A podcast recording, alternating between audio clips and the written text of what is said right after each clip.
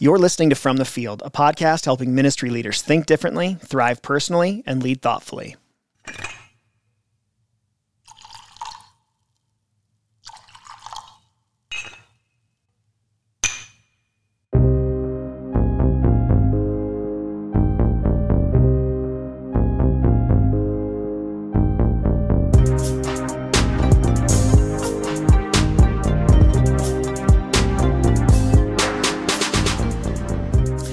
Welcome to From the Field. My name is Ryan Huguley. I'm lead pastor of Formation Church in Salt Lake City, Utah, and I also write about developing relationship with God at ryanhuguley.com. My name's Tyler Dravitz. I'm the executive pastor at Formation, and I also lead a company called MyXP, where we help pastors solve problems by providing remote executive pastor support to churches around the country. Learn more at myxp.church.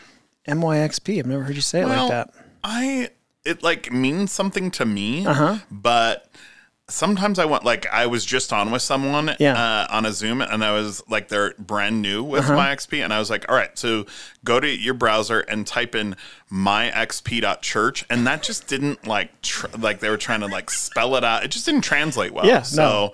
myxp.church. That's it's real dangerous when you become comfortable with something to forget how does this actually sit with like from a first impression standpoint. There's just a lot of things that can be confusing. Mm-hmm. well, and not to totally derail, but do you remember where the name came from? I well, I don't know. Remind me. And Now I'm afraid I'm going to say something. Maybe I misremember it. So a lot of executive pastors have a very like stoic, you know, they're like the spreadsheet guys, the numbers guy, they're the pe- person who has to let people go and all Yeah. of that. And so in the brand itself and in the name, I wanted to soften it a little bit. And for some reason, as we were thinking about it, the or and talking about what it would be called, um, what kept going through my mind was my buddy, that like My buddy doll and me. for yeah, that doll for boys. Yeah. my buddy, my bu- wherever he goes, That you're doll for go. boys. well, it, well, I mean, it was it was like totally was. it really was the but- doll for boys is what Yeah. they should have called it. Uh, and then there was Kid Sister, my Yeah. buddy and Kid Sister. But at any rate, so it's my XP because wherever you go, I'm gonna go. That's a little creepy, but we're here to help you solve problems. So anyway, Moving along. and the company's done. All right. Well, we're, we are in a series of conversations discussing the unique value that's accessible to smaller churches and in smaller churches. We hear so much about the obvious value in large churches, and it's large churches that tend to get so much press because of the big things that they are able to do. More Sure. people, more money, more. Um, uh, resources in general. So there's just more and bigger that they're able to do. And Yeah. so the assumption is that they are therefore better much of the time. Sure. And and so what we don't believe that that's necessarily true. And so Right. we're having just a bunch of conversations about some of the unique value that is offered within smaller communities. Totally, because you just can't compete with the polish. I mean, I have a buddy that was visiting some church that I hadn't heard of, but I mean, it's massive. There's like this screen that wraps around the whole stage. I mean, there were thousands of people, and Yeah. like he was just posting pictures of like the worship service, and you're Yeah. like, wow, Yeah, it's a different that world. is- that is something else. than the tiny corner that I sit in on a stool, chairs? hoping Yeah, not to yeah, fall yeah, off my sure. two inch stage. and our like grainy streaming that That's goes right. to the kids' room, yeah, for sure. So anyway, Well, we, I mean, all joking aside, we do at this time pastor a smaller church here Yep. in Salt Lake, Pit, uh, Salt Lake City, as most people who listen to us know. Um, and so we've got all of our own challenges and limitations that come with that. But I'm curious, as you, we both really, we've been talking a lot lately about how much we do love the community that God has entrusted to us. And so I'm just curious when you step back right now and you think about formation, everything Mm-hmm. we've been through. Um, we're going to talk about change today, and we've been through an immense amount of transition. So, when you just step back, even in this moment, and think about something that you really love about what you're seeing at formation right now, I'm just Mm-hmm. curious what comes up for you. Yeah, I mean, I think one of the things that the size affords is a level of intimacy amongst like the group as a whole. I mean, uh, when we uh, both were pastoring a large church in North Carolina, like I I knew nowhere near the number of people I know today Totally. um, because I don't know how you begin. I don't know how you break in. Like people kind of sit in their quadrants, and there was all these different areas and all, like I feel like we have one thing happening. Yeah. And I love it. I Yeah. love that it's one thing and and even a great kind of microcosm and this would also be something that I love. But we had a new couple who just found us on the internet Mm-hmm. Yeah. visit a couple weeks ago and I mean, the number of people who came up to talk to me about what they learned about those new people, what went through my head was like, all right, so those people are either going to feel so welcome or so bothered by what because because I mean literally like from because they came and they got talked to by a bunch of different people. And then uh, someone was even telling me they saw one of our people like chase them out to the car because they didn't get to say hi. And genuinely I was like uh, I was talking to um, one of the people who serves on production. And I was just I asked her I was like do we believe those people will come back and Yeah. she's like I bet we get them at least once more. Yeah. And they did. And, and now they've like provided their info and all of that. But I just think And they confirmed for me they're coming back again this weekend. awesome. I mean, that's amazing. And I think, but what that does is like, um, again, because I didn't even know a ton of people. I mean, we had like 72 different entrances that, Yeah. I mean, it was impossible to even Yep. put someone on each of them.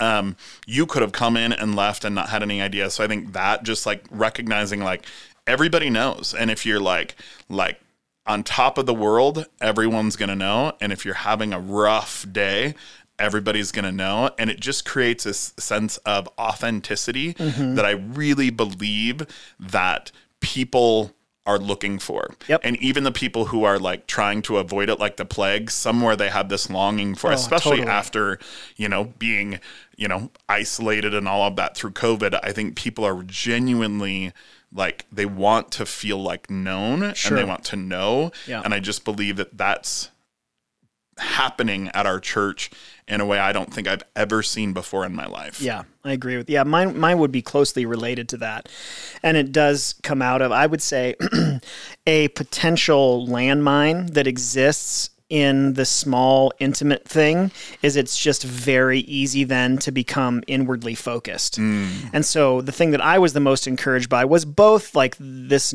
I, I was thinking about this new couple as well not just their first week but the second week seeing how many people circled back around to them mm-hmm. And because I will say, just full disclosure, their entrance was awkward Yeah. because, you know, for people that I can't even remember if we've talked about this on here yet, but we we bake in a 25 minute uh, time of connection into our service. So online, it says our service starts at 10 o'clock. Yeah. And that's because coffee and donuts, people are here and hanging out and connecting, but we don't like start singing in the way that people would think traditionally of the service Sure. starting until about 1025. Yep. Well, this poor couple, God bless them, they read 10 on our website and they were very diligent and they came about 15 minutes early. Yeah. So they were there, I mean, real close to a full hour before we were going to actually start singing. And they mm-hmm. came and they sat down. And to your point, people were so great, you know, with Yeah. them and sat, I mean, people spent so much, they had plenty of time to sit with this couple.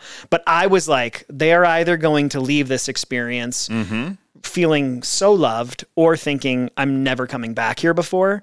And they did come back. And I was just so pleased to watch how people were unwilling to just sit and be focused on their quote unquote friends and Sure. instead really seemed to care about making this this you know new couple feel very very welcome and so i i mean i i would feel quite confident while they might have found it a little bit awkward i'm having coffee with them this weekend so i'll find out Yeah, yeah. Um, You've got to. 'cause I I'm really wanna know. Me too. But um, there's no way they they could have left feeling like those people don't care that we were there. Right. And I and that's Or really nobody noticed me. Nobody says yeah. hello. And I would say the thing that encourages me about that is I do feel like the last six months has felt a little bit like we've had to circle the wagons Yeah. to get through transition. And it, we have been more inwardly, uh, rightfully and understandably so. Like we needed to get through a transition. Totally. But I have had then in the back of my mind this like, are we going to come out of this? Oh yeah. Well, and I mean, even the fact that we haven't seen many for visitors, you know, I think that's the other thing that causes people to circle the wagons is when it, you like just don't experience anything else. But I Yeah. mean, we had. I mean, it was hard to even keep up with our schedule. I like you went to one church and it like the URL redirected you to another one and you had to like read this whole story to Yeah, even it was a understand what was going, you know. Yeah. And so there was just a period of time in which, you know, I think I always think of like uh, you know, before you invite company over, like make sure your like place is put together. Yeah. Um, and we needed to put the place together. Totally. So we were put together. Our kitchen was a hot mess. Oh man. For sure. Well, I think that's a that's a great segue into what we want to talk about today, which is change. So, change can be like even that word I think probably strikes a little bit of dread in the hearts of some leaders because of how hard change is just personally for people, but then also on the leadership front how difficult it is to actually lead change. Um, and so change is just objectively hard, but both in theory and in our experience, it can be easier to lead change well Sure. in smaller communities. Yeah, Like, and you just have to know. I like there are just some people who abhor change. Totally. I I regularly say to the pastors I support, you could stand out front handing out hundred dollar bills as people entered, and you're going to have a whole slew of meetings with people who are like sideways about why we're doing that. Yep. Like it just doesn't matter what is happening when anything changes, especially within the church. Yeah. Um, but I think that's even true. Like, I don't know, like when uh, my favorite restaurant takes my preferred item off the menu, it's just so annoying, you know, Yeah. that kind of thing. And so Yeah. people just kind of get into a pattern of behavior and they feel, you know, and so uh, absolutely like, it's going to be easier and like you just have to know like there're just some people who the moment like and and and I don't know if uh, not to derail but I Yeah. don't know if you like comment on this but one of the things um, that I think you started, and we do a really good job of talking about with change, is we always refer to it as an experiment. Mm-hmm. Yeah. let's experiment with this. Yeah. because because just sometimes that word, the ch word, Yeah. people just get on edge. Yeah. I think ex- experimenting. I think what it does that why why that word is both accurate and a more subversive word Mm-hmm. to use is because the implication is well if this experiment fails Yeah. we just go back to what is Right. and so it I think it just provides a little bit of comfort and and removes a little bit of the need for people to mourn the loss of Yeah. what was Just a little taste. yeah, ju- yeah. see. We're just going to experiment like if it were, and and I mean, and some stuff works and some stuff doesn't. Right, and that's for okay. sure. So we've, I mean, we've been leading. I mean, we've been leading things together for a very long time, but we Mm-hmm. have been serving local churches, you know, as lead pastor, executive pastor now since 2008, 2009. Mm-hmm. And in that time, we've let, done this in three different churches together. Um, and we've had to lead some really big change. Mm-hmm. And so we've led through, um, I mean, I, I couldn't even tell you how many venue changes we've led through, not off the top of my head, anyways. Um, we led through All of um, them. All, yeah, all of the venues. We've been in almost every kind of venue. Yep. Um, we have led through uh, a merger that ended up falling apart. a failed merger. yeah, yep. failed merger in the eleventh hour that was just terribly painful to go through. Um, and then most recently, and probably at least for me, I think about most significantly, we led through the relaunch of shutting down Ridgeline, the church we planted here in Salt Lake, and then coming back as Formation Church Yep. and and that was especially you know coming out of a pandemic and all of that i mean it was not not a small undertaking and there were many moments that we were like "Ooh, I, we're not sure this is going to work Right. For sure. so I, I think i say all that to say like we we we talk about this from a place of experience Yeah. and and are very familiar with the ins and outs of all of this Mm-hmm. and in that i would still say and I think the language here is really important. Change in a smaller church can be easier. Yeah. It's not always. No. But it it can be and I would I would I mean, I would probably go so far as to I'm I'm careful about this word, but I would say it should be easier. Yeah. um, I think if especially if things are healthy, like it should be easier to lead a change in a smaller community than a large one. Totally. So so let's just give two two reasons before we get into some practical advice on how to actually lead change. Let's just talk about why it can be a little easier. And I'll go first. I, I would say that um, communication in particular is just so much less complicated in a smaller community. And and and the key to leading change, I, I would argue, if there is one thing that I would, and this is from you, you might feel differently about this because we kind of lead from two different vantage points. But I would say from my seat, communication is the key to change. Like you have to communicate with people. People have to understand Sure. like Yeah. what is going on. And the smaller your community, the just the less complicated that is. Like you can, depending on your size, you might literally be able to meet with every single person individually in your church mm-hmm. to walk them through why a change is necessary. If nothing else, you know, if you're a church of 100 or 200, just communicating with that number of people and the systems required is just less complicated than, you know, 2,000, 3,000 and, Oh yeah, and up from there. Yeah, because if you've got several thousand people and you send out an email and you see the open rate was ten percent, Right. You have not made a dent, Right. So when that change happens, you're going to have a lot of problems. Yeah, so yeah, it's that- more difficult. And that's kind of my point is you have to also like uh, in larger communities, you have to communicate uh, communicate across so many platforms to Sure. get everybody that I mean that alone is just an unbearable task at times. Absolutely, and I think um, you know if you're in a larger group, uh, so you know the argument could be said, well, but you have all these staff members Yeah. to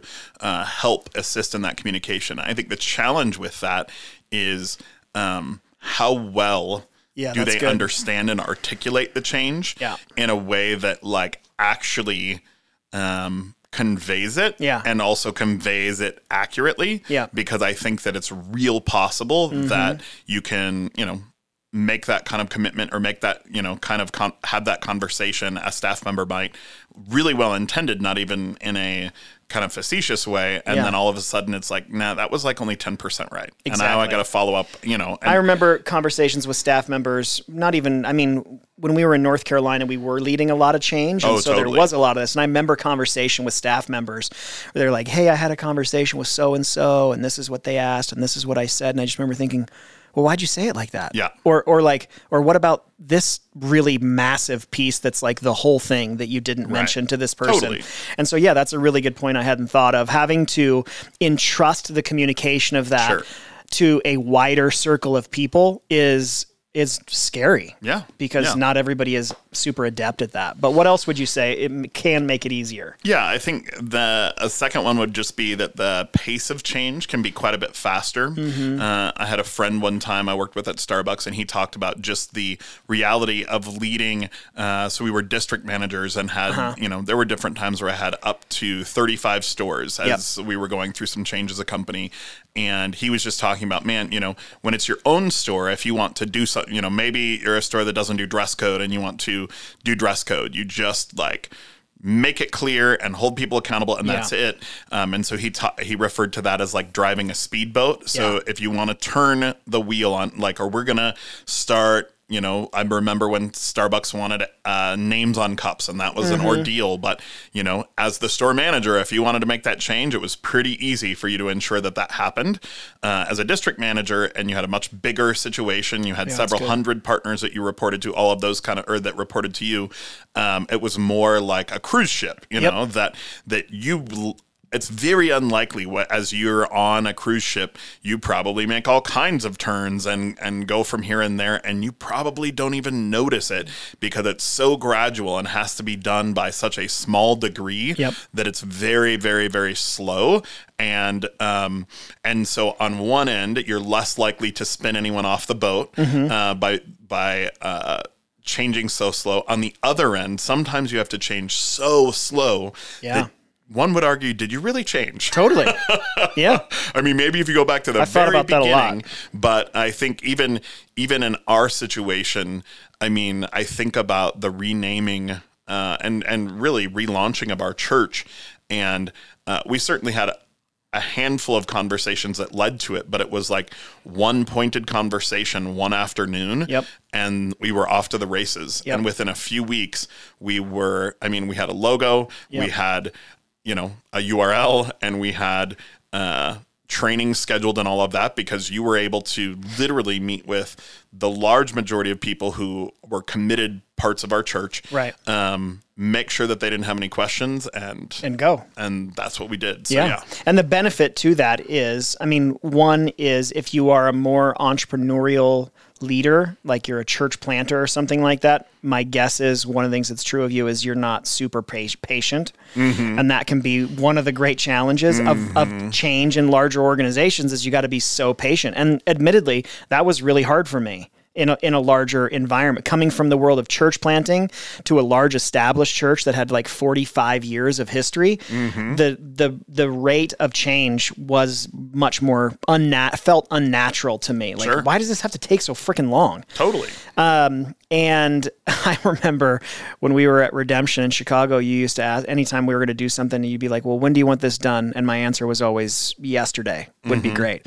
And and so a lot of people are wired like that. Yeah. And so the great so that's one thing. I think another thing on the pace of change would be there is the benefit of our church got to hear a vision conveyed to them, and within three months they were experiencing that that vision. Totally. Whereas in a larger place, like you might announce it and it might be two years. Oh yeah. And then to your point, it's just kind of like you didn't even really notice, which again, there's advantages to.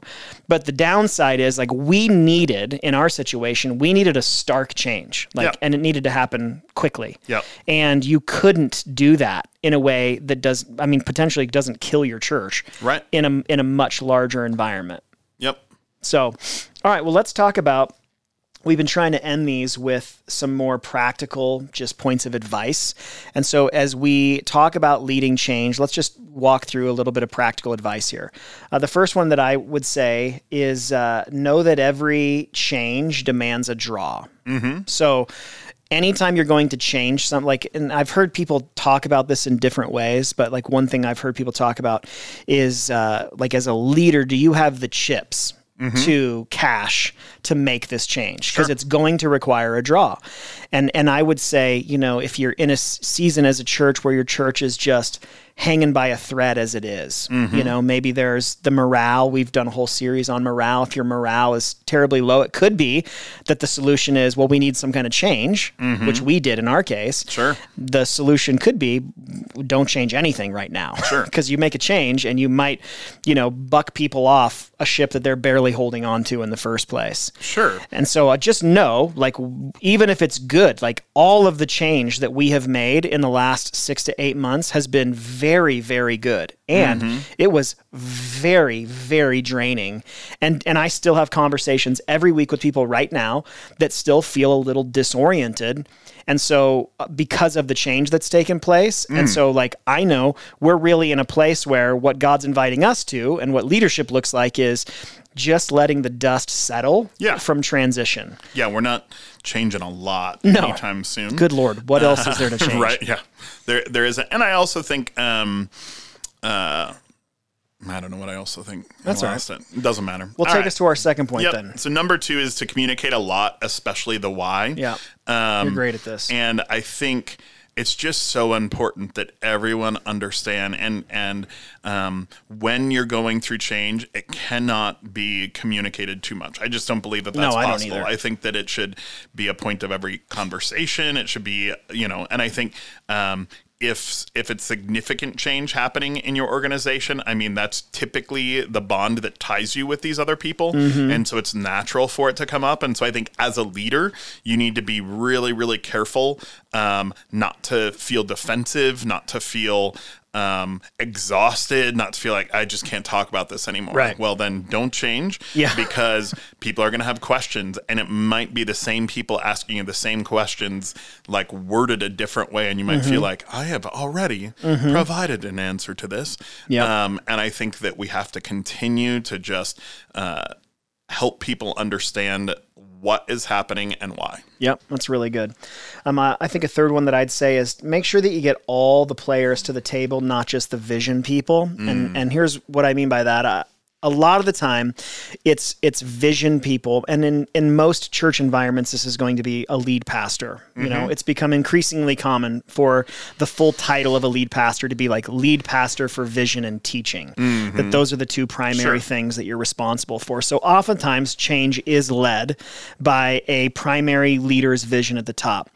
And oftentimes when you have a new or a fresh vision, it's like a very it's it's kind of like a baby. Sure. And you're very protective of it and rightfully so. I would say in in cultivating vision, you have to be very careful about how quickly and who you share it with. Sure. Because the wrong person at the wrong time could kill it before it can come to fruition Totally. but but I have also seen that many visionary, you know, quote unquote lead pastors don't really like to include voices Mm-hmm. that are going to have questions about like, okay, well, how do we actually do that? Sure. Or, you know, have you thought about some of the obstacles that, Right. that come How with much will this? this cost? Exactly.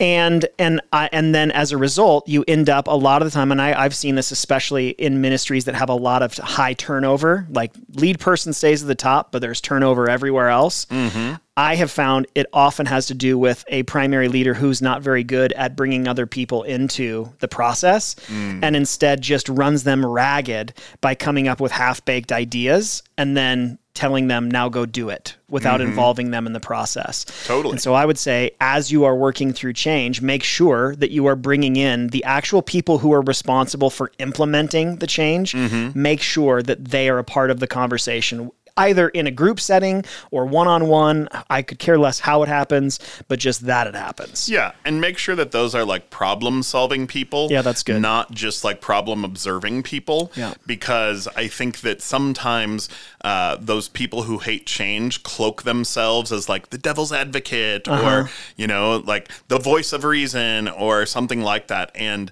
um, you know, you're you have to make change. I think about the changes that we had to make, and we had some of those along the way. And I didn't have answers for Mm-hmm. all of it. Like, how is this going to work? Are we going to hear the kids as they're playing? Are like, and every time I was like, I hope not, and I would smile and walk away. Yeah. because there wasn't another option. And so I think you have to be honest with people. Um, and and there were there were regular times I was just like, well, if they do, we'll have to come up with another plan. And we we ran into something like that. Um, uh, so our kids, our older kids, are meeting in what used to be like our warehouse space. Yep. And so the HVAC isn't great. Long story short, somehow the HVAC like comes in over our upstairs area where the babies are and made it like 1000 degrees. Right. And so we had to quickly like uh, thankfully one of the people in our church is really gifted at kind of the handy stuff and so he was like let's get some fans and, he And a good installed problem those solver. yeah and a good problem solver and it, you know he got some fans and installed those and by God's grace it worked because I didn't have a plan B Yep. we would have had to come up with one just like cut holes in the ceiling I don't know but regardless Yeah. I just think that uh, you have to make sure that like uh, it's not just because I think sometimes people hear that and they feel like, well, I'm gonna I'm gonna invite this person who's always like got like an axe to grind or always has like a point that I didn't think about. That's not always the Yeah. most helpful. You have to have people who are like, even if I'm not sure I understand everything, like I'm in it. And I think uh, we were blessed that I think the entire team, including me, um, was in that boat. I don't really know for sure if Mm-hmm. this will work, but we have to move forward Yeah. because the other option, and I would regularly remind people as we were all tired and had put in a lot of work, I would remind them like it's either this works or we're done. Yeah. And no one wanted that. Yeah. It's not like we were like leaving the good option on the table because we were gluttons for punishment. Like we, it had to Mm-hmm. This work. was the option. Yep. Yep. And so that's where it was helpful to have all those players. Yeah, but I do think just I want to highlight what you just said. Like the the really pay attention to the difference between someone who just identifies problems Mm-hmm. and someone who's a problem solver. Because the former is just a cantankerous jerk oh yeah, that is going to drain your soul dry. totally. So that's just not helpful. Yep. Uh, I think the next one is give people uh, ample opportunity to understand and ask questions or share doubts. Yeah. Um, and I, I alluded to this earlier, but you just, uh, as much as you're absolutely right, a new idea or a new vision is like an infant that you have to take Uh-huh. care of and protect. Um, you also need to know that just because people have doubts or aren't sure or have questions, it doesn't mean they're against you. It doesn't mean they're against the plan. It's how some people process. Mm-hmm. Yeah. Um, and also, like some people, like uh, given the instability our world has faced in the last few years, like thrusting more instability upon them is not something people are like really excited to look to look for. It's really good. Um, and so I think that we just have to allow that to happen. For me, I I don't like. I know ch- some churches do like an open forum thing or like a members meeting thing. I think that that is ridiculous. I just think it uh, can easily go so awry, um, and kind of that mob mentality can exist uh, among some people. I really think it's always important to like just engage with people one, two, three, uh, talk to them, see what you know, and, and come into it like. Um, opening the conversation up for those doubts and those questions. And like you know do, you know do you have any worries that like we might not all fit? Do you have any worries about the kids or like the infants are upstairs and the big kids are downstairs? And like what are your concerns there? And that, and and really um, flesh it out really kind of like poke all the holes in the bag to make sure that everything that's in gets out because uh, if you do that effectively those people can actually become an agent for the change that's happening because they can take the conversations that you've had with them and like have those with others Yeah. and granted, just like the telephone game, it might be a couple pieces removed, but the more that um, people can be aware of the answer to those obstacles that come up, uh, the more likely that's going to spread throughout. Uh, and you might have to zhuzh it or, ad- you know, uh, well, yeah, I don't, I don't know that we're going to build like a tree house in the warehouse, but, Right. you know, or whatever the Yeah. case might be. Um, but I think uh, just putting yourself in a situation where like people feel safe to do that, and also that you don't. Um, I think it's real easy in that kind of vision stage to get real uh, sensitive about it and real defensive, and it's so important that you recognize like it's my job to like help people feel calm, not my job to help people feel like they got their hands slapped because they just had a question. Yeah, and I would just I think coming back to what you were saying about forums and members meetings, I think the the que- like you you might be in a tradition that demands you have a members meeting, you know, like Sure, yeah. or bylaws, The that demand that or it, whatever. so you might have to, but I think I think the thing to think about is is how do I have the like how do I, I maybe the question is how do I position people to be able to truly understand? Sure. And and I think the reason that I would say that a big forum can be a dangerous way to do that is that it only takes one cantankerous person to whip up a mob. Totally.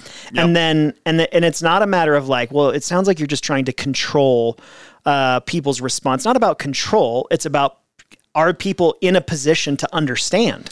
And if you have this big group meeting that turns into like a big hot mess, Sure. then no one is in a position to be able to truly understand and understand like and and I would argue agreement is not always the goal, but understanding is. Totally. Like you don't need everyone to agree with every change, but people do do have a fair complaint if they don't understand it. Totally. Yep. Let's see. Number five. Lastly, make sure that you have a well-rounded plan and and know that you're going to. And I'll let you unpack this because this Yeah. is language that you use: is plan, do, check, adjust. But just in general, make sure, especially like the bigger the change, the more developed the plan, thought through the plan does need to be. A lot of uh, of of especially new leaders, but just a lot of church leaders in general can be guilty of the like ready fire aim Yep. uh, mentality Yeah. and and especially when it comes to change that is sizable it's going to be really important that you aim prior to shooting Yeah, I mean, I think that you have to like, what's the maybe it's a phrase you say, or maybe it's just one that exists. Something about like plan and pencil. Is that like? Yeah, yeah. I I, I mean, I think because you can that- erase Yeah, well, Yeah. absolutely. And I just think you do have to have a fully fleshed out plan.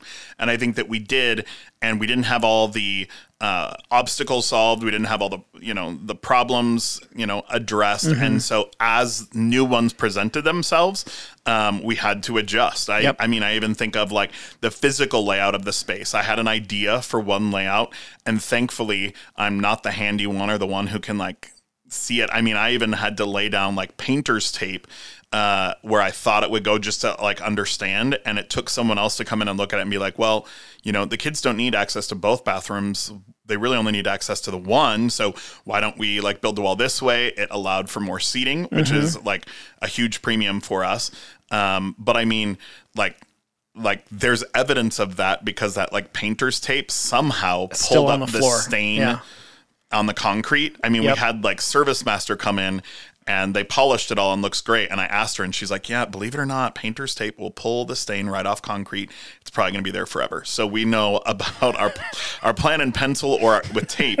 uh, just make sure it's not painter's tape on That's right. concrete. But I think the point being, like, you have to, you know, you plan, you do, and then you check in and you adjust the plan, and you Yep. plan and do and check in and adjust the plan. I mean, at one point, I wanted to like flip the stairs because I just thought, well, I don't know, how hard can that be? Um, that would have killed us all dead, and I'm not sure we'd still be open for church. So, um, that wasn't a good idea. That just got nixed. Like in the initial walkthrough, it was like, mm, no, I don't, I don't think Yeah. we're doing that. So I think, and and that's not to say I still think it's a good idea. We Yeah. might get it done at some point, but that's the whole. And we're always, I think, regardless of what you're doing, but especially in ministry, plan, do, check, adjust, plan, do, and it's just like this cyclical thing Yeah. that happens over and over again. Um, because if you're so married to the fact that your idea is the best one ever, um, you are going to really miss the need to check and adjust, and you're going to lose people because uh, a good plan is not a great plan yet, but it could have been. Yeah, that's really good. That was a strong. I feel like that was a real strong period at the end of that. You feel good about it? I do actually. I knew it. I could tell by your face. You are the worst. Why don't you just let me have my things? Uh, I'm gonna start calling you out on all your stuff. That's the difference. I'm pleased with everything I say. So, oh, I know. well, hopefully some of that is helpful to you. Uh, and as always, we want to thank you for listening to From the Field. If somebody comes to mind that you think might benefit from this conversation, we'd be honored if you'd share that with a friend. But as a reminder, From the Field is really only one branch of Tyler and I's ministry together. So you can learn more about Formation Church at formationslc.com. You can subscribe to my newsletter at ryanhuguley.com, as well as find me on Twitter, Facebook, and Instagram at, at Ryan Huguley. That's H U G U L E Y. And you can find me on the same platforms at, at Tyler Drewitz. That's D R E W I T Z. And you can learn more about MyXP at myxp.church. Thanks so much for listening, and we'll see you next time.